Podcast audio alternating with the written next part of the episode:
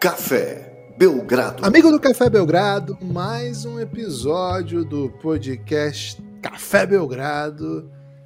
Quase que tivemos três novos semifinalistas de conferência na rodada deste dia 25, nesta última terça-feira.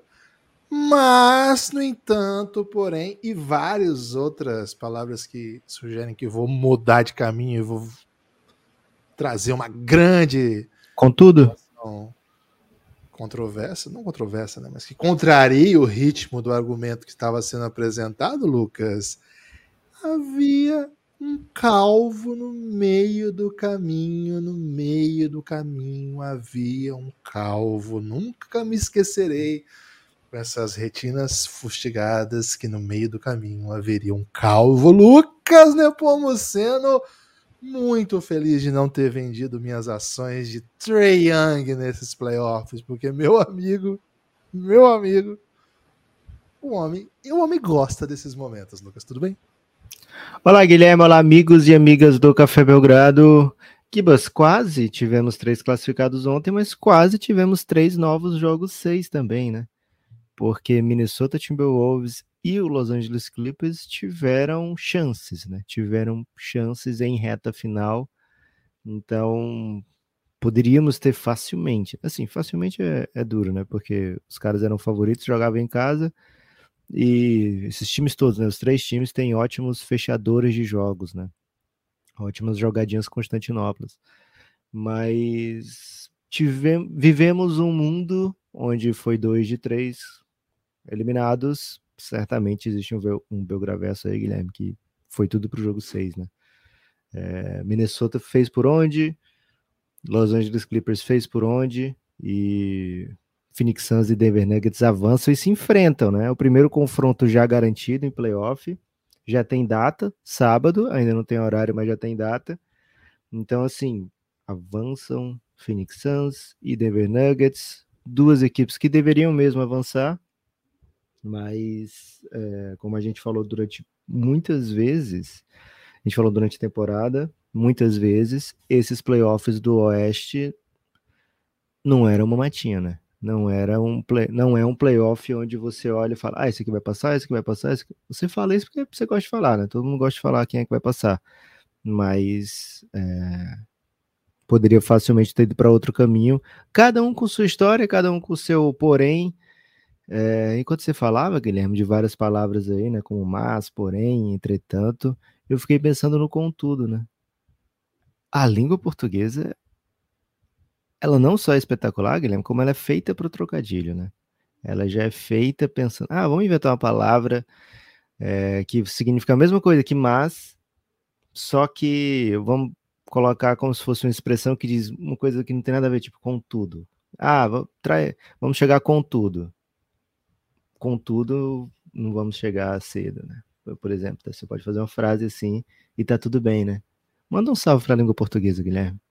Um salve até pelo fato dela ter permitido que eu errasse o poema né, do Drummond, né? Porque ela é tão ela é tão intrigante essa língua, né? Maravilhosa, Lucas, que as retinas, Lucas, elas não são fustigadas, né? Elas são muito fatigadas, né? Ela tem muitas é. fatigas, né? Mas é até bom, Guilherme, porque, primeiro, você fez outro poema, né? Acabou de fazer outro poema. Outro poema. Segundo, que. Aí. Não te pega fatigado ser, ser algo que demonstra fadiga? Porque a gente aprende fadigado, né? Mas fatigado também serve? Não te pega? Ah, cara. É, como eu estava falando, a língua portuguesa tem muitos mistérios e muitas pegadinhas, né? Então, claro que me pega, né? Fica... Tem muita história, né? Porque ela vai mudando e vai tem trocando história. letra aqui, vai trocando letra lá. Cara, Isso. os portugueses mesmo estão sempre reclamando, né? Das coisas que a gente tem feito com, com a língua portuguesa, né? Então, aí o que, que eles fizeram? Eles. É... Ah, uma convenção aqui de todo mundo que fala português, vamos todo mundo falar igual, escrever igual e tal. Aí o que, que aconteceu? Muito pior, Guilherme, que agora eles reclamam do Lucas Neto, reclamam dos youtubers brasileiros. Eles perceberam que tinha muito mais coisa para reclamar. Se eles ficassem só reclamando da língua portuguesa, quem sabe, né? Quem sabe teriam bem menos preocupações hoje. Gosto desse tipo de reflexão, Lucas, e queria indicar aqui o, um texto do nosso amigo, que é certamente o nosso amigo mais intelectual, Tiago Camelo, a voz dessa geração, escritor do livro do ano. Cara, ele tem um texto na Piauí sobre a Academia Brasileira de Letras. Ela tem no site dela, não sei se ainda tem, né? Na época do texto tinha um serviço que você mandava para tirar dúvidas, velho, de, de língua portuguesa, assim. Caraca. Esse é maravilhoso, né? Procurem aí, chama Vigias do Vernáculo. Tá na edição de 2019 aí da Piauí. É, mas está disponível no site, viu? Então, porra, maravilhoso esse texto. E um salve pro Chico Buarque, né? Que recebeu finalmente o prêmio Camões. E, pô, deu uma declaração maravilhosa, né? Agradecendo o último presidente a não ter sujado seu prêmio, coisa assim. Foi uma declaração fabulosa. Um salve aí para Chico Buarque de Holanda um dos motivos que meu filho chama Francisco, sabe, Lucas? Tem vários, né? Para a família católica, a gente fala que é por causa de São Francisco, né? De repente, aí, os corintianos, a gente fala que é por causa do zagueiro Chicão, né? Que batia uma falta danada, né? Porra, era gaveta sempre, velho. velho acho que é o zagueiro que mais fez gols pelo Corinthians, não foi o que mais fez. A declaração do Bolsonaro, foi, ou do, do Chico, foi que o presidente anterior foi fino a não sujar. De, demonstrou rara fineza a declaração que ele deu. Acho que ele já, já escreveu essas expressões em alguma música dele. Enfim, é... e para quem é de música, né? Chico Buarque de Holanda. Que foi uma recifense, a gente fala que foi por causa do Chico Science, né? E aí, Boa. enganando muita gente. Né? Por exemplo, para quem foi basqueteiro. Quem curte um, um humor cearense pode ser um chicanísio? Pô, tranquilamente, né? E Boa. o chicanísio não é baiano, não, velho? Guilherme, Guilherme, Guilherme. Passamos o muito perto agora. não é baiano, velho. Passamos muito perto agora de acabar com essa parceria, é né? Não, é porque eu, eu, eu, conheço aquela, aquela, aquela versão que ele canta do, do hino do Bahia, né? Que eu acho lindo, cara. Mas ele é muito amigo do Belchior, né? Acho que ele tem essa herança cearense mesmo, velho. Acho que eu Pô, você nunca, nessa... Você nunca assistiu a escola do professor Raimundo? Pô, Falava mas ele, lá, era um personagem, né? Tá, mas aí é um personagem, não? O professor Raimundo. Eu, de verdade, Chicanese, eu, eu, tinha essa memória por conta da, da versão que ele fez do hino do Bahia. Pô, fui pego aí de surpresa, peço perdão. Eu, eu, assim, Guilherme, a seu favor, eu não vou contar pro meu pai que você disse isso, né? Que aí... Não, não faz isso. Não faz isso. Senão ele ia recomendar fortemente. E outra, né? né? E outra, né? Eu, a versão que eu conheço dele é cantando o hino do Vitória. Eu tô, cara, eu tô errando muito aqui. Eu tô errando. Eu já errei sobre Drummond, eu já errei sobre Chico Anísio, eu já errei sobre história, é, Vitória e Bahia. E nós nem entramos nos assuntos ainda. E talvez você é melhor... errado de não vender ainda o, o seu estoque de ações do Trae Young, viu, Guilherme? Porque, assim, de fato, né? O Trae Young, ele tem se tornado um assunto recente, é, até de mudança mais profunda do Atlanta Hawks, né? A gente falou sobre isso aqui, que os GMs estariam dispostos, né? Segundo reports do The Ringer, né? Que eu acho que nem foi mais do The Ringer, que foi o KOC, o Kevin O'Connor, só que agora ele tá em outra parada, né? Você, você tá ciente aí, Guilherme? Acho que é, é alguma coisa, algum tipo de programa é, com vídeos aí que ele tá agora. É uma TV. Ah, é? É. Eu acho até que ele tá indo no, no The Ringer, mas ele foi fazendo um report para essa para esse outro esse novo programa que ele falou que o Trae Young que a, a, direção do Atlanta Hawks pode ir para qualquer caminho eles têm carta branca para ir para qualquer caminho caminho inclusive para trocar o Trae Young se achar necessário né e é um caminho assim impensável desde 2018 o Trae Young é o jogador mais importante do Atlanta Hawks mas ao mesmo tempo é pensável porque ele é um jogador com limitações claras, né? E essas limitações ficaram claras, inclusive nessa série contra o Boston Celtics. Então, assim, a ideia de ah, o Trae não é um jogador para você construir a franquia ao redor, não tem nada a ver com o que ele pode fazer é, em noites como ontem, né? Ou até em dias como ontem, dependendo aí de onde você assistiu o jogo. É, tem mais a ver com o fato de na última posse, o Derek White ultrapassou o Trae Young e sofreu uma falta como se fosse um fantasma, sabe? O Gasparzinho, você atravessa uma pessoa tranquilamente ali. O pior é que ainda o Gasparzinho pode fazer falta, né? No filme do Gasparzinho ele não podia fazer falta, Guilherme. Ele era um fantasma não corpóreo, né? É, então, esse outro lado da quadra complica o, o que o Young pode entregar para um time, né? O Young precisava estar em quadra naquele momento? Não, né? não precisava estar em quadro numa posse defensiva. Inclusive, na última posse defensiva, o Queen Snyder pensou isso, né? Porra, o Triang talvez não precise ficar em quadro nessa posse defensiva, né? E tirou. Mas ele estava naquela, e ele vai estar em, na grande maioria do, de um jogo de basquete, porque você não pode ficar jogando defesa-ataque o tempo todo como se fosse futebol americano. É, então, ele vai estar presente muitas vezes e vai ser explorado muitas vezes. Então, assim, a ideia de que o Trey Young é um jogador é, que você pode prescindir de ter no time é pelo pacote inteiro, né? Agora, o pacote inteiro inclui coisas deliciosas, né? Coisas deliciosas como. É como um, saco de jujuba, sabe, Gibas? Você não vê saco de jujuba só com vermelha, jujuba vermelha. Acho que se alguém fizesse isso ia ficar rico, né? Porque todo mundo gosta da jujuba vermelha. Mas ao mesmo tempo as pessoas provavelmente compram mais jujubas para poder pegar as vermelhas, né? Eu não tenho essa estatística, mas é, normalmente se, se, pede a vermelha, né? Principalmente sim, adolescência, infância, era a época que eu consumi jujuba. Se eu tivesse um pacote de jujuba nas mãos, as pessoas me pediam a vermelha. Se eu fosse pedir de alguém, eu pedia a vermelha, né? É, é o go, é to cor da jujuba, é o vermelho, né? É, então, é, o Triangle é mais ou menos isso, né? Com o pacote de jujuba e vai ter noites deliciosas, né? E algumas, algumas jujubas são boas também, velho. A amarela não, né? A amarela é, não atrai, né?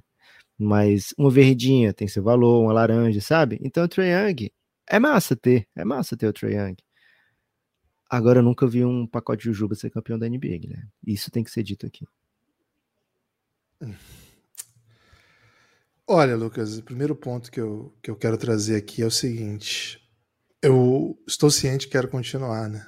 Porque não é fácil encontrar jogadores que, que jogadores que são capazes de entregar o que o Triang já entregou. Gênio ofensivo. Gênio ofensivo. E não é irritante é também, né? Meu Deus do céu, ele tentou umas oito daquelas seguidas ali, acertou a última e, e foi massa demais, velho. Assim, ele fez 38 pontos, deu três assistências. Ele é o grande catalisador do, do jogo. É a partir dele que é. passa tudo. É, tá com um técnico que entende bem, né? O que o, o que o seu time. O pai dele tweetou, Guilherme. Melhor coisa que aconteceu pro meu filho, com Snyder. É, eu acho que curte muita... tweets de pais? Ah, faz mal não, né? Sou, sou pai e tuito, né? E às vezes até sobre meu filho. Ontem mesmo no, no Instagram do Belgradão postei o Francisco desenhando o Darren Fox, né? Pintando. E... Pintando. É, na verdade, ele tava rabiscando, né? Não, tem a técnica da pintura ainda muito, muito apurada. Fox. Pô, podia ter marcado, né? Mas escapou essa, essa possibilidade. Mas, Lucas, é... eu acho que não, não é todo time que todo time do, da NBA que tem a possibilidade de abrir mão de um cara como esse. Porque, ok, eu entendo o que você diz, eu acho que de fato é um jogador negativo defensivamente em toda posse. Assim, é muito difícil uma posse que ele consiga levar melhor sobre quem ataca ele. É, é bizarro que seja assim. Agora, não existem muitos jogadores que são capazes de fazer o que ele faz do outro lado da quadra, e eu acredito que existem maneiras de você proteger o seu jogador a ponto de minimizar um pouco esse estrago, né? Claro, o Triangle não vai ser o Marcos Smart, não vai ser o Jalen Brown. Que bom, né? O que o Marcos Smart fez, né? A gente vai ter que falar sobre isso. Vamos Mas é exatamente isso. É exatamente isso. Assim, vai dizer que o Marcos Smart não é um jogador que, quando você pensa em sistemas de jogo, de quando você pensa em como vencer um jogo duro de playoff, é um cara que você quer ter do seu time, né? Talvez não agora. Mas assim, há dois meses atrás, e há um, um ano atrás certamente, é um cara que você quer ter no seu time.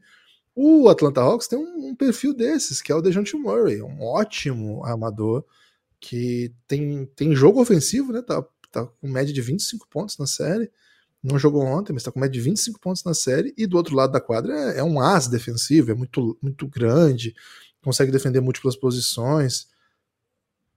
Mas ele consegue fazer isso que o Triangle fez? Eu, acho, eu tenho certeza que não. Eu tenho certeza que não. Aí você vai pro pacote. Bom, eu acho que um time não é feito só de um jogo de um contra um. É, para que o Young seja o tempo todo punido e tentando, tendo que fazer 38 pontos para ser um jogador positivo. Eu acho que o sistema do time tem que fazer com que ele não seja tão negativo, do lado da quadra em que ele é um, é um revés, e no lado ofensivo, explorar o que ele tem de melhor, inclusive fazendo seus companheiros jogar melhor. É uma característica que hoje né, a gente não vai falar do Trae Young, porque ele ficou chutando no meio da quadra e tentando umas, um, umas bandejas meio impossíveis, assim, no momento decisivo, mas ele tem ótima visão de jogo, ele é querido pelos seus companheiros, a gente pode ver todos os companheiros sempre muito muito cientes da capacidade dele, mesmo jogadores experientes, como Bogdan Bogdanovic, mesmo jogadores é, que já passaram por outras ligas e outras coisas, eles olham para o Trae Young como alguém quem confiar nos momentos finais, eles eles é, eh, teve um, um, desculpa aqui para te interromper, mas eu confesso que eu gosto muito de interromper, velho. É, teve um, um... um bafafá no passado de John Collins e Trae Young, né? Que eles não se davam bem e tal. E, cara, no pós-jogo de ontem, o John Collins falou coisas belíssimas, assim, como bem se ele belas. tivesse muito carinho pelo é. Trae Young, né? Então, vou... Eu te interrompi, Guilherme, só para dizer que concordo com você. É, essa é, é o, o, o, Collins até falou, né? É isso que ele faz, é isso que ele sabe fazer. A gente sabe que essa, essa é a hora do Ice Tray, né? Que é um apelido controverso, né? Porque quando ele erra muito, o pessoal vai falar que ele tá gelado, né? E aí é gelado no sentido que a mão tá fria, não tá quente. Mas ontem ele meteu a bola e meteu. Tá frio aqui, né? Porque ele, ele é muito frio nesses momentos. Fazer o que ele fez contra o Jalen Brown no crunch time, com a, a série na linha, no, no ginásio do Boston Celtics, né? Uma das torcidas mais mais empolgadas da NBA, num momento grande de playoff. Tem jogador que vai te entregar isso. E não é a primeira vez que ele faz isso. Ele já foi o protagonista de uma campanha de final de conferência. E eu Será vou lembrar. É o caso de deixar o Triangle jogando fora de casa, velho, porque ele gosta demais de calar ele a gosta. Ele, até talvez tenha sido essa a estratégia do, do Hawks esse ano, né? De começar bem mal para ele jogar todos os jogos decisivos fora, né? Jogo 7 eu... é fora, hein? Olha aí, se sobreviver mais um. é isso. E o. Assim, ele já fez isso no Madison Square Garden, que também é uma das melhores torcidas da NBA. E eu gosto de lembrar uma coisa: esse time do Atlanta, a gente olha e fala, pô, não dá para ser campeão contra o Young, não dá para você. Cara, esse time não ficou longe de eliminar o Milwaukee Bucks. Ele perdeu pro Milwaukee Bucks e agora é história. Mas esse time chegou uma hora da série que o Antetokounmpo havia se sentido, o time estava indo em outra direção e o Hawks parecia ter o controle da série e a coisa foi para outra direção. Faz foi esses dias isso, não faz tanto tempo. E o Trae estava lá, e o Trae era pior do que hoje dos dois lados da quadra. Não quer dizer que ele tenha melhorado defensivamente, mas ele é um pouquinho menos, um pouquinho mais ciente do que ele não é capaz de fazer. E ofensivamente hoje ele é um jogador ainda mais completo. Então, eu, assim, eu não compro essas narrativas muito prontas de o Trae não é obrigado a ser campeão da NBA com esse núcleo que ele tem. É um núcleo interessante, tem bons jogadores, acabei de citar Bogdanovich, que eu adoro. O John Collins é um dos grandes nomes, DeAndre Hunter tá fazendo um... Sim, acho que é um jogador que subiu de nível esse ano. É, Capela, um dos melhores pivôs para a função que exerce na NBA. Acho que tem poucos que fazem o que ele é capaz. Então, eu gosto do elenco do, do Hawks. Você não olha nesse elenco e fala assim: ah, o problema desse time é que o Trae Young não é capaz de levar ele a ser campeão. Pô, só tem um campeão. E o, o Triang tá num time que teve problemas ao longo da temporada, mudou de técnico, mudou de dinâmica de jogo, e com esse novo técnico, com essa nova dinâmica, ele simplesmente está pegando aquele que eu considerei o ano todo, e muita gente comigo, o melhor time da temporada, Boston Celtics, e tá levando a seis jogos. Acho assim, eu tô, tô tranquilo para falar isso, Lucas, porque eu defendi o Triang quando eu achei que o time ia ser varrido lá atrás, né? lá, lá no começo da série, quando eu tava meio na cara que o time ia ser varrido. Então, gosto de manter minhas ações do Young porque é um jogador que admiro acompanhar e tenho defendido essa tese aqui, né? A gente tem que parar de olhar para os defeitos dos super jogadores esperando que eles sejam o jogador completo. O jogador, completo é o LeBron James. O jogador completo é o LeBron James e tá, tá 40 anos sendo completo ainda. Nem o Antetokounmpo é um jogador completo que é, eu acho muito melhor do que o Triangle, mas também não é um jogador completo. Também vai ter problemas. Tá, tá tendo dificuldades na sua série. Agora acabou de voltar, coitado. Não dá nem pra cobrá-lo. Mas não é um jogador fluido ofensivamente em qualquer situação. Poxa, e tudo bem, a gente tem que aceitar os jogadores como eles são. Não é videogame. Vamos já falar de Devin Booker, hein? A gente vai ver se não tem realmente jogador completo. Né? Mas é isso. É, acho que, acho que a, a, a, o tempo ele implica você o tempo todo criar narrativas definitivas sobre alguém. e vou criar minha, minha narrativa definitiva, definitiva sobre Trae Young. É muito legal ver Trae Young jogar. É um cara que vende ingresso, é um cara que atrai fanbase, é um cara que te dá vitórias grandes em playoffs, mas é um cara que sim, vai precisar de que um time o proteja para isso. Vale a pena? Bom, que, que, quem, que, que o Hawks vai conseguir pelo Trae Young? Me fala. Vamos ver se vale a pena. Eu, eu não iria nessa direção. E acho, inclusive, que esse tipo de vazamento. Primeiro, né? O KOC erra mais que acerta. O KOC é um cara carismático, a gente vai com a cara dele. Gostava mais quando ele não deixava baba, mas a gente vai com a cara dele. Mas ele erra mais do que acerta. Nunca foi famoso por ter fonte boa. E ainda que tenha, é... pô, não sei se é a, a postura mais adequada de, de vazar informação como essa às vésperas de playoff, mas se por acaso tudo isso de fato se confirmar, bom, o argumento era a direção não sabe se o Trae Young está comprometido o suficiente com o Hawks para seguir por aqui. Então tem mais do que simplesmente basquete, né? Tem outros elementos aí. Aí eu não sei, eu não, eu não tenho o que falar a respeito porque eu não cubro, não, não vivo o dia a dia do Hawks. Mas em quadra, pô, eu adoro o Trae Young. Acho um jogador muito legal de se acompanhar. E acho que a gente está tendo o privilégio de acompanhar uma carreira bem divertida da NBA. Então, ainda que ele tenha, não seja um jogador perfeito, Lucas. Então, tô no bonde do Trae Young, tô abraçado com o Trae Young e acho que nós vamos ser eliminados no próximo jogo e tá tudo bem. Você viu que o, o Hawks já tinha marcado o show da Janet Jackson para o seu ginásio pro dia do jogo e agora a Janet Jackson ficou para sexta-feira, né? Teve que desmarcar aí a, irmã do Michael é, Jackson. E tem até outro desdobramento, Guilherme, porque no mesmo bairro, né, vai ter show da Taylor Swift na sexta-feira. Pô, na mesma Sim. cidade, Taylor Swift e Janet Jackson no, é isso, no mesmo bairro. No mesmo dia, no mesmo Pô, dia agora. Né? Atlanta né? é Por isso que era quinta e sexta. E aí é, já tem muita gente preocupada aí, né, com trânsito e tal, mas, mas tudo bem também, né, gente? É um problema bom de ter, né? Imagina esse problema aí. Você já viu a série Atlanta? Já, pô, que é isso. É bom demais, né? O Gibas, é, o Hawks vence, sobrevive, né? Acho que o Hawks mostrou coisas interessantes nessa, nessa partida, é, mas foi dominado o jogo inteiro. Foi uma história bem parecida, bem curiosa, né? Lembrou o roteiro de Miami contra contra o, o, Milwaukee do jogo 4, só que fora de casa, né? Então, no jogo, no jogo 4 lá do, do Miami, que o Jimmy Butler faz um milhão de pontos, é... a gente está vivendo aquela, aquela experiência de euforia plena, pura, né? Cara, não parecia que ia dar e agora tá na reta final e parece que vai dar, né?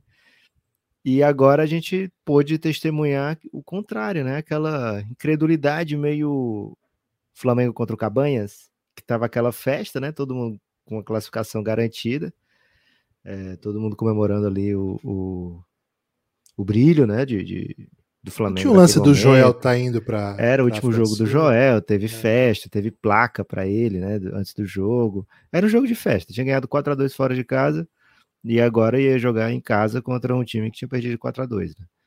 É... E ainda tinha a parada do gol fora nessa época, né?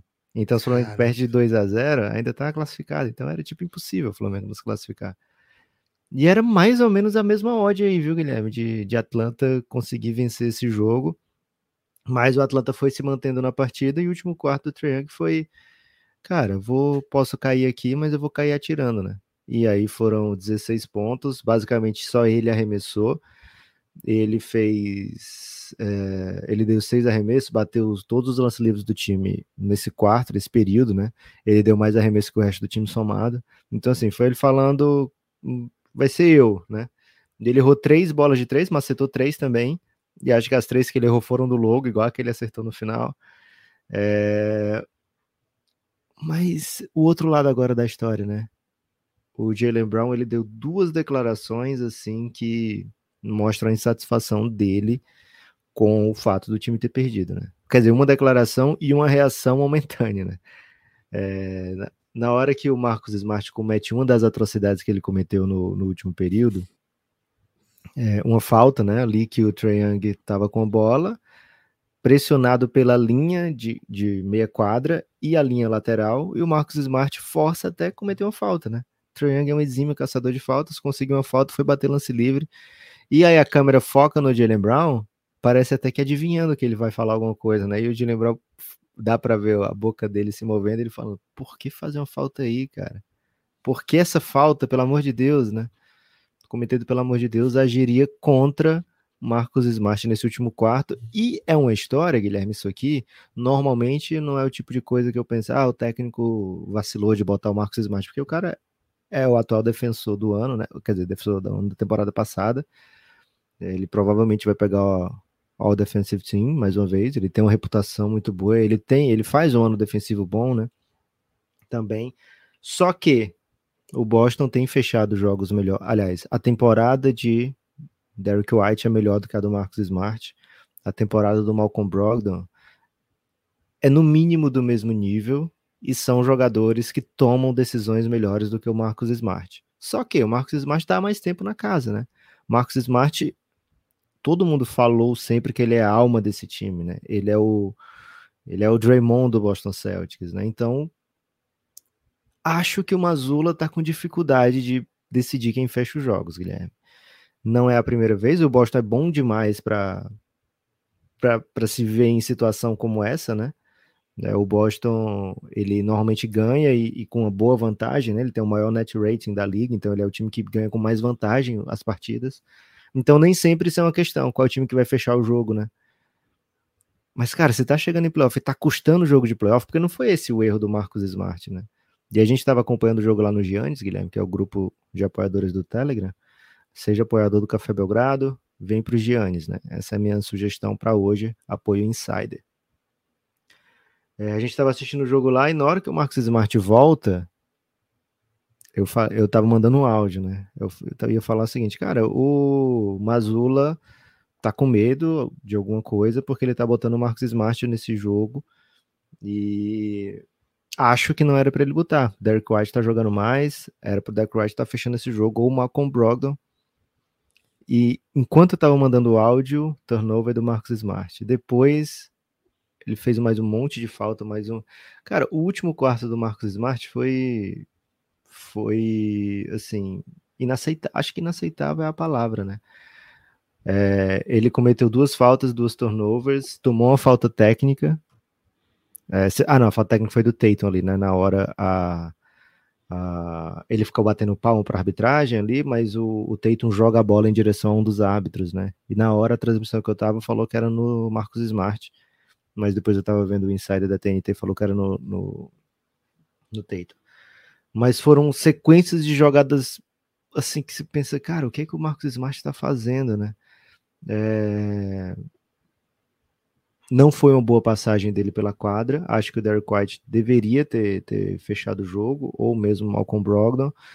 O Boston colocou o Blake Griffin, né? No último período. Pensou assim, cara, sabe o quê? Vou botar o Blake Griffin. Perdi uma aposta, não sei o que foi. Assim, sabe? Cara, eu não entendi porque de repente o Blake Griffin estava em quadra.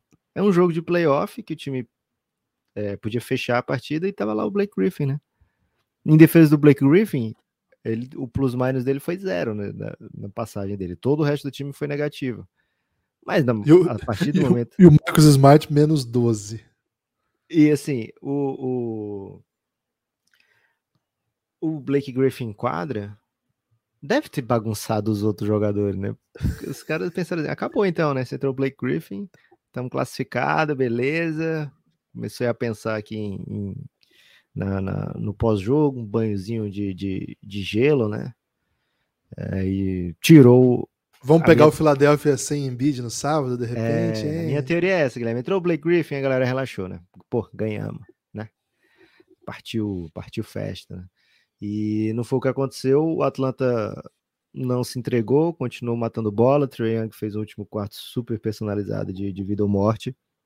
Mas o Boston saiu com essa chaga. E a declaração do, do Jalen Brown foi. Eu tinha perguntado para ele da última jogada, né? O, o, o, Celtics é um time que troca tudo, né? Então, acabou que quando o Trae Young recebe a bola, tava o Jalen Brown para marcá-lo, né? Embora eles pudessem ter retrocado isso aí, tudo bem, né? Porque o Trae Young recebeu a bola antes do meio da quadra, faltavam sete segundos, dava para ter vindo qualquer um marcá-lo ali, né? Que foi com, sem pressa nenhuma. Mas o Jalen Brown tava ali, tudo bem. É, e o perguntaram se ele deveria ter marcado diferente. Até curioso, Guilherme, porque lá no Giannis, o, o Hawks pede tempo ali naquela bola e eles falam, cara, pra que, que eles pediram tempo se o Triângulo vai chutar do logo, né? Todo mundo sabe que o Triângulo vai chutar do logo. Eu não lembro agora quem falou essa frase linda, Guilherme, mas teve essa frase lá no Giannis. É, vão desenhar o que aí, né? Vão desenhar o, o Triângulo no, logo arremessando, só se for. E foi exatamente essa jogada do Hawks, não teve nada, né? Só teve o Triângulo andando, chegou no logo, arremessou, né? É... Perguntaram pro, pro Jalen Brown se ele devia ter feito alguma coisa diferente, ele falou, é, tava é, preocupado com a mão direita dele, poderia ter forçado ele para sexta. E assim, tá, era um ponto a diferença só, né? Não precisava de. Era um ponto? Acho que era. Venceu por dois pontos, né? O, o Hawks, é isso. isso. Era um ponto a diferença. 117, 116, tá? É, quando, como caiu, Guilherme, ninguém tá falando assim, nossa, por que, que o Hawks foi para uma bola de três em vez de uma bola de dois, né? Só hum. precisava de um ponto. Mas, enfim, é, é curioso. Mas o, o Jalen Brown fala, poderia ter forçado ele mais para sexta e tal, não sei o quê. Mas será que a gente deveria estar nessa situação de precisar dessa defesa? Então, assim, o Jalen Brown tava puto, Guilherme. O homem tava mal puto. tava puto. Tava puto. E vamos pro jogo 6, né? Animadíssimo, o Dejante Moreira tá muito feliz. É, é, curioso quando o time vence assim sem um jogador muito bom, né? Porque o cara ficou feliz, doido para voltar, e eu fico pensando, será que os amigos dele querem que ele volte, né? Porque os caras acabaram de ganhar sem ele. É, mas também ganharam com ele recente, né? Então, tudo bem. É, nunca teve um, um, É muito favorito, né? É muito favorito do Boston Celtics, acho que até pro jogo 6. Mas é isso, playoff da NBA é isso, entretenimento demais. Dois dias seguidos de pura doideira, Guilherme. Que jogo delicioso esse Boston Celtics contra o Atlanta Hawks, especialmente o último quarto, é, porque até o, o, fim do terceiro quarto, até entrar o Blake Griffin, ah, todo mundo achou que esse jogo aqui tinha, tinha um, um, vencedor óbvio, né? Inclusive o Mazula, né? Porque ele botou o Blake Griffin. Mas. Jogo curioso, Guilherme. Jogo bem interessante e, mais uma vez, memorável. A torcida do Celtics está bem brava com o Mazula, né? Mazula sendo bastante pressionado. Ao longo de todo o ano, o Mazula tem sido bastante pressionado, sabe? E uma derrota como essa num time que só venceu, tinha pressão, imagina, né? Mas, Lucas, não foi só. Essa não foi a única partida do dia, pelo contrário, né? É, essa foi a partida que contrariou a nossa ideia, né? Ontem a gente estava mais ou menos apostando. Uh, na verdade, a aposta nossa foi outra. Lá na live da KTO, nós fizemos a aposta que os três jogos seriam apertados. A gente não apostou em vitória de Nem ninguém. precisava ser apertado, né? É porque é, os times eram surra. tão favoritos. Isso. Que a gente pode botar assim, tipo, eles podem perder até por 15, que a gente ainda fatura 3.5, né? Foi isso. E deu bom, velho. Deu bom. Aliás, quem tá chegando nas lives, em terça às 17, quinta às 19, encontra mamatinhas como essa. Teve outra que era multiplicada por 8 que quase deu também, né? Só não deu porque não voltou o Brogdon. Ficou faltando uma assistência do Brogdon, velho. Porra ia multiplicar por oito. As duas, duas, as duas bets feitas aí nas nossas lives. Terça às 17, quinta às 19, a KTO é parceira do Café Belgrado. Tá trazendo essas lives como conteúdo aí de playoff para quem curte o Belgradão. E assim, a ideia geral, não só nossa, né, das bets como um todo, de quem acompanha a NBA, de quem comenta a NBA, é que ontem três séries se encerrariam. Essas fugiu um pouco da lógica no resultado. Agora, as outras duas, de certa maneira, também fugiram um pouco da lógica pelo caminho que elas tomaram, né, Lucas? Elas caminharam para ser vitórias dos favoritos e, de repente, a gente estava em final de jogo apertado, sem esperar que estivesse no final de jogo apertado. Lucas, vamos deixar o Suns para o final, porque as pessoas sempre estão muito ansiosas né, para ouvir você falando de Phoenix Suns. Então, quero que comentar um pouco sobre essa vitória é, importante do Denver, 4 a 1 contra o Minnesota Timberwolves. Varrer nesse oeste pesado não foi possível, mas vencer por 4 a 1 mostra aí uma solidez. O time caminhou. Foi o segundo time né, a classificar para a pós-temporada. Só o Philadelphia tinha varrido no primeiro round. e mais ninguém tinha avançado ainda. O Denver se tornou o segundo time. O jogo foi muito duro, foi decidido no final. É, cara, chegou um momento ali que o Timberwolves chegou até a passar à frente nos minutos finais. E Jokic numa sequência ali meio artista, fazendo bolas que o Jokic faz, porque ele é, ele é muito craque, acabou liderando aí um, um número bem absoluto, né? 28 pontos, 17 rebotes, 12 assistências, um triple-double cavalar contra um Timberwolves que é um time bom, é um time cheio de talento. Tudo bem perder pro Denver, não é esse o problema no Timberwolves da temporada, Lucas. Timberwolves e Denver Nuggets 4 a 1 é o tamanho da série? Gibas, da série sim. Acho que é o tamanho da série. Acho que o Minnesota chegou com um problema bem sério para essa série, que foi a ausência do J.D. McDaniels. É, assim, a troco de nada, né? Absolutamente nada. Ele socou uma parede num jogo que ele venceu. Então ele tava puto porque achou que ia perder um jogo que ele venceu e socou a parede. E com isso ele perdeu todos os jogos dali adiante, Guilherme. Foi um... A gente já falou aqui né, sobre isso. Não devemos. Confronto um X1 com parede. Na, na pior das hipóteses, na melhor das hipóteses, você é um bobão socando a parede, né? Essa é o, é o melhor, melhor cenário para você, né?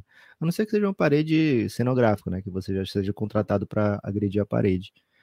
Mas, de maneira geral, não enfrente uma parede no X1, né? É, a mão livre, pelo menos, né? Se for uma arma para cada, um, dá, um, dá uma marreta para a parede e uma marreta para você, você sai em vantagem. Mas de mão livre, não, né? É, então o, o Denver sentiu, quer dizer, o Denver se aproveitou da ausência do melhor defensor de perímetro do Minnesota Timberwolves. E o Jamal Murray fez aquilo que o Jamal Murray faz em playoff e que provavelmente faria também com um pouco mais de dificuldade se o J.D. McDaniel estivesse jogando, que é ser um monstrinho de playoff, né? Jamal Murray, ele parece que se alimenta, né, de pós-temporada. Uma pena que a gente não tenha tido o Jamal Murray nas duas últimas pós-temporadas mas ele é um, um jogador muito difícil de ser marcado, é um cara que faz arremessos difíceis, né, que converte os arremessos difíceis, que salva posses que parecem perdidas, e em playoff, quando a defesa aperta muito no restante do time, ele tem essa, essa válvula de escape, né? Ontem ele meteu um end one meio Michael Jordan, assim, que ele faz a cesta de costa. É... Um jogador brilhante, né? e o Minnesota poderia ter feito um papel melhor defendendo-o se tivesse o seu melhor defensor de perímetro. Dito isso, Guilherme descobriu ali no Nickel Alexander Walker um cara bem interessante de ter no elenco, né? O Minnesota abriu mão de muita profundidade quando fez a troca do Rudy Gobert e por obra do acaso, né? Por obra do destino, por obra das ausências, é, teve aí o descobriu que o Nico Alexander Walker pode ser um jogador importante, né? Interessante para a rotação. Defensivamente fez um bom trabalho, pelo menos em canadenses, né? Em canadense a gente já viu que ele marca, né, Guilherme? O Shai, o, o Jamal Murray, né? A gente viu que ele faz um papel que é digno, mas precisa fazer isso com o restante da liga agora, né? É, um jogador interessante para rotação, então é uma boa notícia. O time ainda jogou sem o Kyle Anderson ontem, né? Sem o chinês Kyle Anderson, que vai jogar pela seleção da China. É, foi sem ele ontem por, por ter levado um tapa do, do próprio companheiro, né? Fogo amigo no Kyle Anderson. Já tá na hora de, de, repensar essa frase, né? Do fogo amigo, viu, Guilherme? Porque não é porque tá do seu lado que é seu amigo, né? Pode ser um fogo traíra, né? A nova, a nova expressão aí. Porque ele já levou um soco do Gobert e agora levou um tapa na cara do, do Anthony Edwards que o tirou desse jogo. Jogo fundamental. E mesmo assim o Minnesota estava lá, né? Jogando em Denver, jogando com as costas mais do que na parede, né? É, jogando levinho, é verdade, porque não tinha a responsabilidade da vitória, né? mas ainda assim jogando como quem acredita que pode chegar lá. Anthony Edwards sai personalizado mais uma vez, né? Anthony Edwards sai como o cara da franquia, né? Era uma coisa que era uma questão antes de começar a temporada. Acho que foi uma questão durante um bom tempo, né? É, como é que vai ser, como é que esse time vai jogar? Abriu a temporada, a gente estava vendo o Minnesota jogando a partir do Carl Anthony Towns. É, o Carl Anthony Towns era o líder, por exemplo, em assistências do time. E com a ausência do Carl Anthony Towns, o Anthony Edwards pegou uma função assim de, pô, salvador da pátria, né? E nesses playoffs foram mais de 30 pontos por jogo nessa série. Tirando aquela primeira partida, né, Guilherme, que o Minnesota vinha de basicamente três play-ins seguidos, né, o, jogo, o jogo contra o Pelicans que definiu o oitavo nono, depois o jogo contra o Lakers que acabou na prorrogação e depois o jogo contra o próprio Pelicans, acho que foi, né? Não, contra o KC, que também foi, foi muito intenso, muito físico e que se decidiu no finalzinho. E aí, dois dias depois, tinha Denver, né? Jogando super descansado. Então, tirando esse jogo aí que foi uma surra, foi uma série de dígito único, né? Uma série de dígitos simples e que mostra assim que o Minnesota não estava tão longe assim do Denver, né? Mostra que com um, uma sorte a mais, com um jogador a mais, uma peça a mais, um encaixe a mais, é, poderia ter estendido essa série é, não foi o que aconteceu. O Denver passa, passa com méritos, passa com MVP, BMVP jogando pra caramba. É, entra como favorito, entra como dono do mando de quadra na próxima série. É, tem muitas peças. Tem, além dessa dupla maravilhosa, né? Que tem um, um pick and roll que é uma das maiores armas da NBA, né? Mesmo a gente não tendo visto por dois anos seguidos, a gente viu nos dois anos anteriores o que, que esse pick and roll é capaz de fazer em playoff e viu nesse mais uma vez, né? É uma jogada muito difícil de ser marcada. Além desses caras, eles têm ótimos defensores que matam bola, né? E fazem cuts, né? Então é um time mais talhado para playoff do que os últimos do Denver. Então é um time bem mais perigoso nesse momento do que foi nos últimos anos. Talvez até mais do que no ano que chegou à final de conferência, viu? Me parece um time mais encorpado do que aquele que fez a final de conferência na bolha, que virou um 3x1 contra o Clippers de maneira fundamental. É, então é um, um, um, Denver que chega muito, muito forte para semi de conferência com Midas do basquete, Guilherme. Um gênio. Um, não, sei nem, não sei nem que apelido novo dizer, que adjetivo novo usar para falar de Jokic, mas é um cara muito, muito eficiente, muito craque, muito definido, definidor, né, muito decisivo e super inteligente, né? Consegue ótimas jogadas. É... O Minnesota tem questões a tratar, Guilherme. Quando a gente chegar para falar na série nada sobre o Minnesota, a gente vai falar sobre decisões fundamentais. Mas o que tem para falar hoje aqui é de Denver passando é, com com não só fazendo a obrigação de primeiro de primeiro do Oeste, né? Fazendo a obrigação, que é vencer sem deixar dúvida, né? Sem dar margem. Fazendo isso contra um time muito forte, contra um menino muito talentoso, que é o Anthony Edwards, né? e com um elenco que tá, tá pronto, né? Tá pronto para o que vem por aí. E tem, assim, é um time tão forte que tem peças que, por exemplo, o Red Jackson basicamente não jogou nessa série. Né? E é um cara que até chegar no Denver ele era fundamental pro, pro, pro Clippers que era um bom time, né? Então é um time que tem muita peça, viu, Guilherme? Tem muito talento ali. Quando chegar a hora de falar, fazer o preview, né, de Phoenix e Denver, a gente vai falar de o que, que o Phoenix Suns pode encontrar, né, o que tipo de limitações pode tentar atacar, mas contra um time bem, bem arisco, né, o Denver conseguiu se safar e muito bem, viu, Gibas? É isso, a torcida do Denver, que é até interessante no Brasil, né? torcida aí que cresceu ao longo dos últimos, dos últimos anos, não digo, né, mas lá no começo do século e tem se mantido, e agora tem Jokic para turbiná-la, vai ter aí um mais uma chance, né? Mais uma chance de, de uma bela run de playoff. Esse time foi construído para ir longe e passou bem, passou bem por essa primeira, primeira fase. Lucas, antes de chegarmos ao Phoenix Suns, precisamos usar aí nosso tempo de transição de série para série para convidar as pessoas a apoiarem o Café Belgrado. cafébelgrado.com.br, cafébelgrado.com.br. A partir de R$ reais você tem acesso a todo o conteúdo de áudio que a gente produz. É uma assinatura, viu? Uma assinatura. Pô, mais uma assinatura, já tem que assinar não sei o quê, não sei o quê, não sei o quê. Eu entendo, eu entendo. Quando a gente criou esse plano, não existia esse monte de coisa. A gente pede perdão aí por, por ser mais um, mas a gente também acredita que Café Belgrado faz parte da vida de muita gente aí que, que tá no dia a dia com a gente. São podcasts diários e com uma audiência bem legal. Aliás, Lucas, estamos no nosso auge, viu? Nosso auge aí. Então, um salve aí para todo mundo que tem ouvido o Belgradão aí. Depois te mando aí os, os últimos analytics que recebi. E precisamos de vocês, né? Para que o projeto exista, a gente precisa fazer com que os nossos ouvintes se tornem financiadores do projeto, porque, como se sabe, como falamos quase sempre ou sempre, não tem ninguém pagando nosso salário aqui, né? Nós, nós não somos vinculados a nenhum grupo de mídia.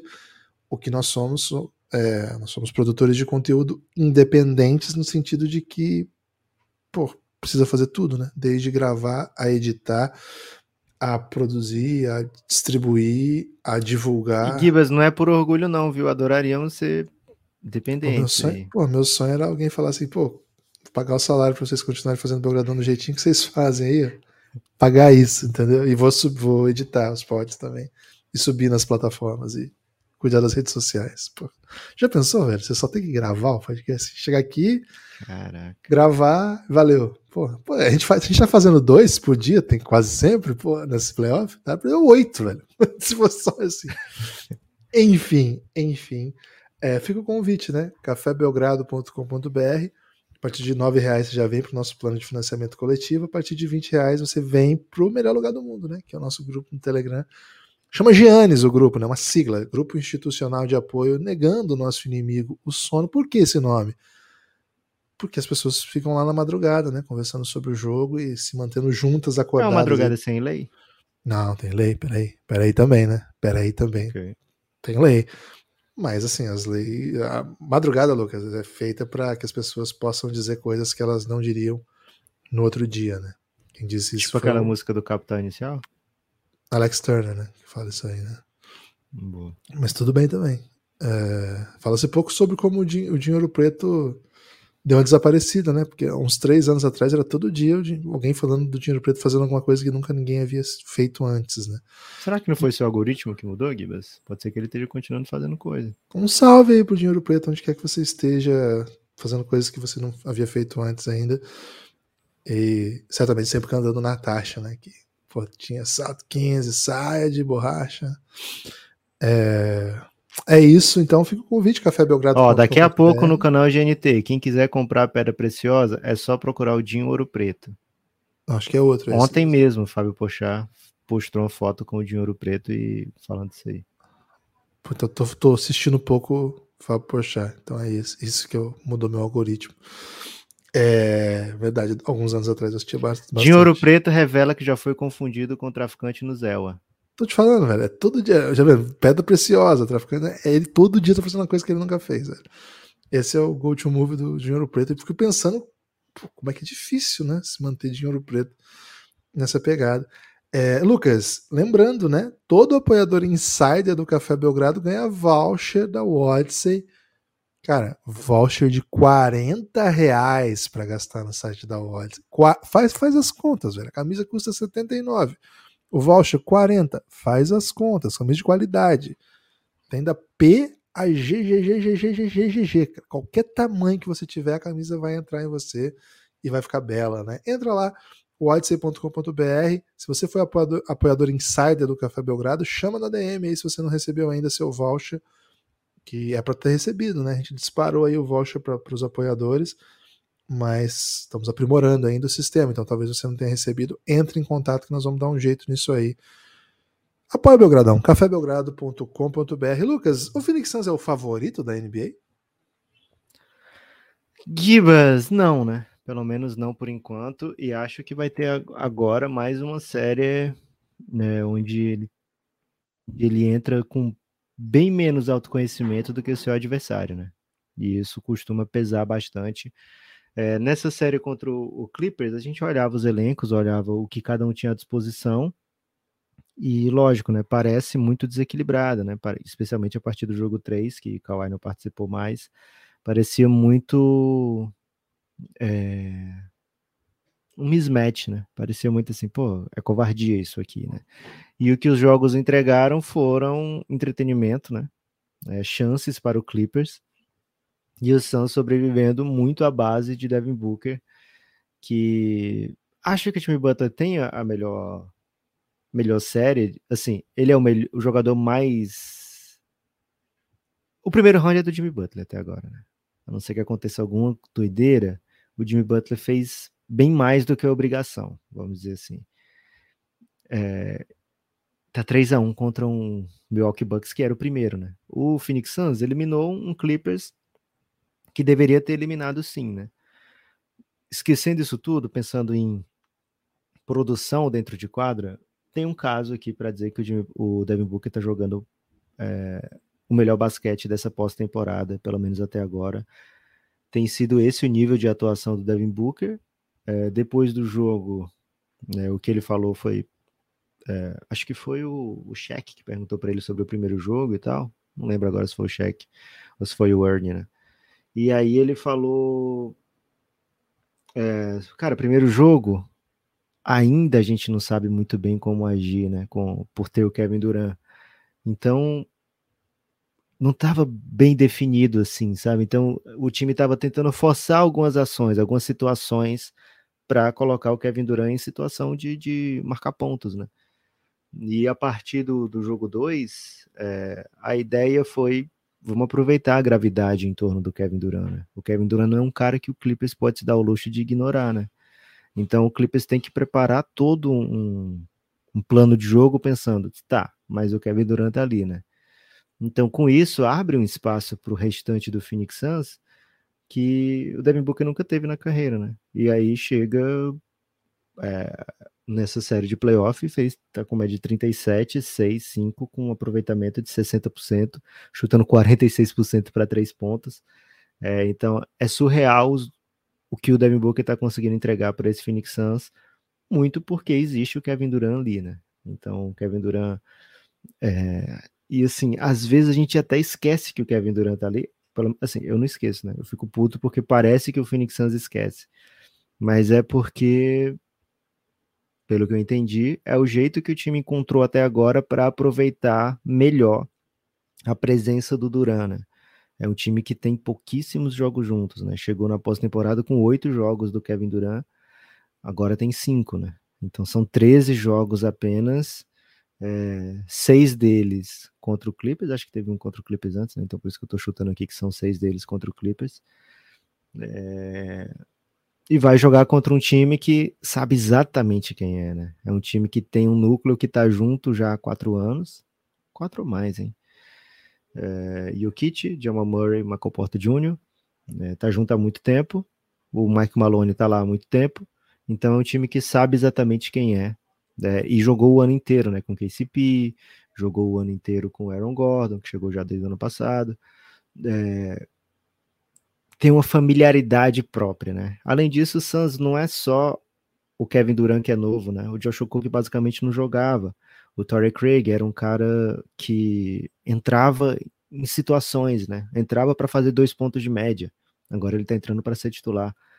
É, o Damian Lee, um cara que chegou esse ano, e o Suns não sabe muito bem o que, o que precisa dele, né? Como utilizá-lo, né?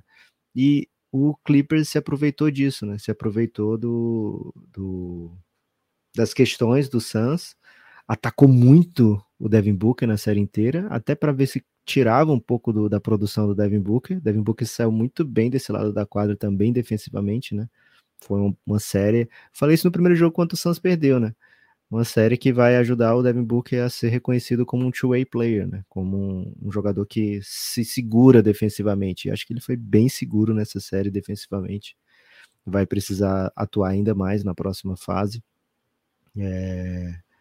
Mais um Clippers que colocou muita dificuldade para o Suns, viu, Guilherme? Ontem mesmo o terceiro quarto do Suns foi, foi de cinema, né? Foi um quarto assim que fazia a torcida do Suns gritar Denver Nuggets pode esperar que a sua hora vai chegar, né? Porque foi 50, foram 50 pontos do Suns, 25 do Devin Booker, é, e a defesa funcionando, e o time atacando, o time agressivo, o time convertendo rápido as suas posses, é, e de repente estava dois pontos na reta final, e o Devin Booker, o Russell Westbrook indo para bandeja para empatar o jogo, não caiu, o Batum, que tinha metido 400 bolas de três pontos com a bola para virar o jogo, não caiu também. Né? Então foi um time que não soube fechar o jogo. E é, é, isso vai ser. Eu falei sobre o, o, o, Celtics, que sabe exatamente quem é também, só que tem essa dificuldade de escolher os seus melhores jogadores, né? Ou pelo menos quem tá jogando melhor para fechar o jogo por conta do que o Marcos Smart representa. O Suns não é bem por isso, né? O Suns realmente não tem aqui um benchmark, né? O Suns não tem um, um não tem um guia ainda, né? É um time que está aprendendo através da situação e vai enfrentar o melhor time do Oeste agora, né? Então, não, Guilherme, o Suns não é o favorito, mas o talento que o Suns é capaz de pôr em quadra faz com que a gente pense, cara, será que o Suns é o favorito, né? E às vezes na NBA isso é o suficiente, às vezes não é. Normalmente não é, né? Mas tem muita gente torcendo para que seja, viu, Gibas? Lucas, vou trazer aqui uma seleção de quotes do Tomer Azerley, que é um beat writer do Clippers, né, que acompanhou o pós-jogo e achei bem intrigante, né, a coletiva do Tai Lu. Então vou trazer para você aqui alguns pontos, né, que selecionados por ele, tá lá no Twitter dele, Tomer Azerley. Nossos dois jogadores machucados. O que eu posso fazer? Tira o Steph e o Clay do Golden State. Tira o Kevin Durant e o Devin Booker desse time aqui tira os dois melhores jogadores de qualquer time no playoff e vê se eles conseguem ganhar. Quero agradecer aos nossos fãs, eles foram incríveis esse ano. Com todas as inconsistências, eles ficaram com a gente, foi ótimo. Quero agradecer Steve Ballmer, todos os jogadores, a organização. E a parte encorajante de tudo isso para mim é que quando a gente teve Paul George e Kawhi, nós nunca perdemos uma série de playoff. É um meteu essa ou não é um meteu essa, Lucas? Essa, esse combo aqui de declarações. Ele não tá errado, né? Ele não tá errado, né? O Clippers perdeu uma série de playoff com o Kawhi Paul George, mas não era o Tyloo, né? Era o Doc Rivers. E foi pro Denver e foi uma virada, assim, super vergonhosa, né? Tava 3 a 1 com, sei lá, 16 de vantagem no intervalo do jogo 5. É... e o time conseguiu perder a série a partir daí, né? Acho que todos os jogos chegou com vantagem no intervalo, dali para diante, inclusive. É, mas não era o Tailu, né? Então, é um meteu essa, porque quantas ele ganhou também, né, com os dois? Acho que só teve uma, que foi a primeira do de 2021. É... Então não deu pra, não dá para saber, velho. De fato não dá para saber. O que dá para saber é que o Tailu fez um trabalho lindo, né? um trabalho espetacular, não só esse ano, mas em todo o playoff do Tailu, é, pelo Clippers a gente viu pelo menos eu vi o Clippers jogar mais do que se imagina que um time sem seus principais jogadores jogue, né?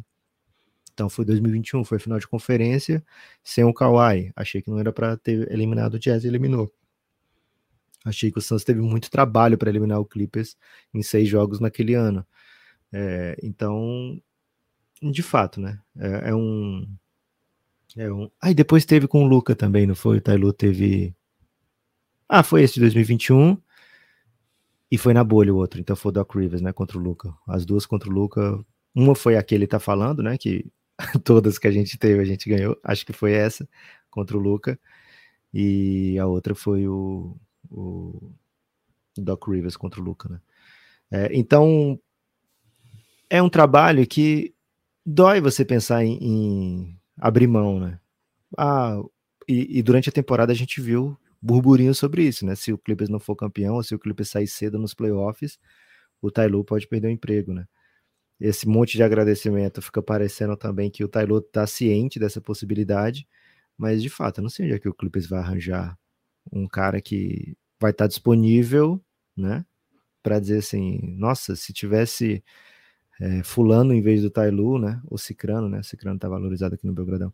Se tivesse Cicrano em vez do Tailu, seria, teríamos passado do Phoenix Suns, né? Não teria.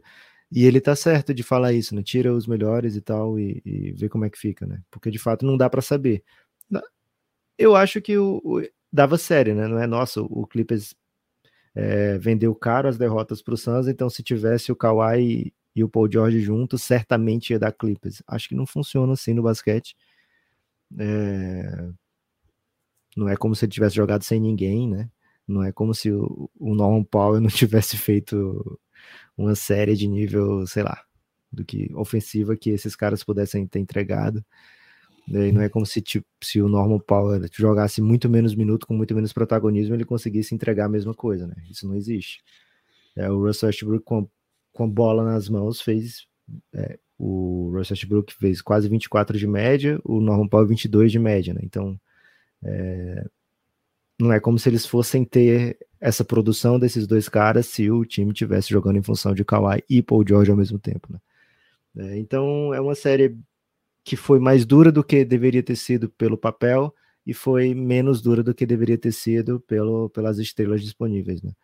E mesmo assim foi uma série marcante, uma série é, bem dura. Acho que é uma série boa para o Suns ganhar ritmo, se colocar em dificuldade, né? É, mas agora vai ser um, um, jogo bem diferente contra o Denver. É um time que experimenta muito menos do que o Clippers, né? Então acho que à medida que a série for caminhando, acho que o Suns vai ter como descobrir algumas coisas é, sobre a defesa do Denver, né? Sobre como explorar mismatches. É, que acho que contra o Clippers é mais difícil, porque o Clippers é um, uma máquina de, de, de se reinventar em séries. É, e outra, né? O Taylor falou sobre tira os dois melhores. Cara, se tem uma franquia que se prepara para tirar os melhores é o Clippers, né? Porque é um banco muito, muito profundo, com muito talento ali, e que paga um, um salário de. paga uma luxury tax assim absurda, né? Justamente para ter opções, para dar opções para o Tailu. É, de, eles é, são opções que fazem a diferença, né? Fazem a diferença de ser uma série fácil ou dura para o Suns. Foi uma série dura pela profundidade do elenco do Clippers, né? mas não suficiente para de fato eliminar equipes sem Kawhi e sem Paul George. E a pergunta é, cara, quando é que vai ser a próxima série com Kawhi e Paul George, né? Será que é na próxima temporada? Espero que sim. Mas as odds são baixas para isso, viu, Guilherme? Já faz tempo que eles não chegam juntos para jogar uma pós-temporada. É isso, Lucas. Você tem destaque final? Kibas, o meu destaque final vai ser aquele, né? Aquele básico. Vem pro Giannis, cara. É uma experiência muito, muito divertida, muito legal. É, é bom demais curtir uma noitezinha de playoff, né? Já abrir o Telegram e, e começar a interagir com a população, porque sempre é, você vai achar frases memoráveis, né? Como algumas que foram ditas aí nesse jogo do, do do Boston Celtics. E sempre gente assistindo, sempre gente para você com comentar jogadas, comentar o que está acontecendo, especular sobre o futuro. E sempre gente muito bem humorada, viu, Guilherme? Queria mandar um salve para as pessoas que chegaram apoiando o Belgradão ontem. É, Matheus Silva apoiou o Belgradão. Acho até que já falamos dele, né? Mas, mas tudo bem também, né? Porque, porra, o Matheus Silva é bom demais. O Rafael o Rafa, né? O Rafa com PH. Eu não vou me arriscar a falar o sobrenome dele, porque eu certamente erraria feio, viu, Guilherme? Gabi Sal, apoiador Adam Sandler, viu? Chegando agora pela Aurelo. Ele que apoiava por outro meio, chegou na Aurelo. Valeu, Gabi Sal. Vinícius Mira foi antes do pod ontem, Gibas? Acho que sim, né? Foi, a gente falou dele aqui. Mas pode Boa. mandar outro salve. Um salve especial para o Vinícius Mira, que chegou para o Giannis, né? É, então, foi isso. O Matheus também foi ontem, já tinha falado, mas tudo bem. Então tivemos de fato um apoiador novo, né? O Rafa PH. É, seja você hoje, né? Apoiador do Belgradão, especialmente se você não apoia o Belgradão ainda. Mas se você for um apoiador que tá lá no plano mais básico, cara, pensa bem, né? Vem pro Giannis. Eu acho que você não vai se arrepender. Vai ganhar um voucher, né? Mas mais do que isso, né? Vai ganhar alegria. Acho que vender alegria, Guilherme, é o nosso sonho. É isso. Lucas, três destaques finais, né? Primeiro, né? Porra, que Porra. isso? Primeiro, hat-trick, Partizan Belgrado ganhando o Real Madrid. Porra, que jogo incrível na última que bola. Que dia pro Real Madrid, hein? E que dia pro, pro dia pro Belgradão, né? Porque é Belgrado. Real é. Madrid perdeu para um time aí que, francamente, né? No futebol e perdeu em casa pro Partizan Belgrado. O Partizan Belgrado é, não é um time de um, principal investimento da Euroliga, mas é um time mas grande, é forte. E tem o Bradovic, né, que é o mestre Euroliga, ele ganhou todas as Euroligas possíveis já. Então amanhã esse time vai jogar em casa. Por, imagina o que, vai acontecer, né? Pô, jogaço. Tá nos playoffs da Euroliga. O Band Sports está transmitindo o jogo todas as tardes, viu? Então fica a dica aí se você curte um basquetinho vespertino. É melhor de quanto, Gibas? Melhor de 5. Esse primeiro duelo é melhor de 5, né? Então o Partizan ainda tem tem dois em casa, depois volta duas. Acho, acho que é isso, hein? Será que não é melhor de três? Agora você me deixou confuso, viu, Lucas? Posso estar... Aí tem, tem essa situação de playoff e depois vira um jogo único, é isso? É isso. É o único playoff que tem é esse, né? Ele é Caraca, o... velho. tem a fase geral, né? A fase regular. Sim. Aí classificam oito. Aí tem um mata- um mata-mata. E, cara, na minha memória era de cinco. Então posso posso estar me, me equivocando aqui. E aí depois do Final Four, são os quatro melhores vão pro mata-mata. Aí é jogo único. É, é bem assim, viu, Lucas? É bem assim mesmo. E, pô, não vou conseguir confirmar durante aqui se eu, se eu tô certo aqui, se, eu- se o jogo é melhor de cinco mesmo ou não. Depois o Pereira fala pra Uhum. vocês, viu, gente? Boa. É. Perguntem pro Pereira aí nas redes sociais, mas acho que é melhor de 5, sim. É. Porra, sabe por que eu acho que não? Porque o primeiro foi em Madrid, agora os dois próximos em Belgrado. Não faz nenhum sentido, né? Enfim. É, Acho que é melhor de 5. É, no NBB é assim também, pô. É assim, né? Enfim. é, Mas agora que é melhor de 5 já não é, né? Agora já é 2, 2, 1. Hum, é. Tô confuso. Tudo bem tá confuso também. Já errei um monte de coisa hoje, errar isso aqui também não vai ser de boa, né? Pô, destaque Acho até final. que as pessoas esperam que você erre, viu, Gibbs? Se você Destaque acertar, vai final. sair do personagem. É isso. Destaque final número 2, Lucas. Maringá e Flamengo hoje. Né? Ih, E, rapaz. pô, acabei de ver a foto que até o prefeito tá lá pro jogo, né? O Maringá tá vivendo um sonho, né? Jogar no Maracanã. Agora tem drama, né? Porque o time perdeu seis jogadores, quatro dos que jogaram no jogo 1. Ah, você falou isso, você falou esse drama antes do primeiro jogo, Guilherme, e o time macetou. Pô, então, mas continua perdendo, né? Quatro dos que jogaram no primeiro jogo saíram, né? Foram. Porque acabou a janela de transferência. Eles emprestaram em massa aí, perdeu o jogador pro. Como é que tá a cidade de Maringá? Não tem um, um buraco pra tapar, não? Pro prefeito tá no, no jogo do Maracanã? Cara, aí- ele certamente sempre tem um buraquinho pra tapar, né? Mas ele tá lá, né? Tirando as fotos. Acabei de ver, velho, a foto aqui. Fiquei meio chocado. É, esse é o segundo destaque final, né? E o terceiro é convidar quem está ouvindo o Belgradão para ouvir pela Aurelo. A Aurelo é o aplicativo que organiza aqui o sistema de financiamento coletivo e ela tem essa peculiaridade aí de ser a única, ser o único aplicativo que paga pro produtor de conteúdo por clique. Nenhum outro paga, nem o Spotify, nem o Apple, nenhum, nenhum paga, só a Aurelo. Então, se você puder ouvir na Aurelo, pô, ajuda bastante, viu? Ajuda bastante. É, a gente consegue arrecadar aí pouco mais aí para conseguir continuar produzindo. Então, ajudaria bastante. Valeu? Espalhe por aí. Gibas, pro- posso dar um pós-destaque final? Pode, claro que pode. Que isso? Mandei três, você pode até dar dois. Não, só mais um. Eu quero até sua participação nesse. É, Ah. Ontem estava tendo uma experiência que particularmente é deliciosa, né? Assistir jogo do Phoenix Suns narrado por Rômulo Mendonça. E surgiu na transmissão lá, Guilherme, da Amazon Prime, uma notícia que me deixou um pouco chocado, né? Que o Café Belgrado é formado por um torcedor do Phoenix Suns e um torcedor do New York Knicks.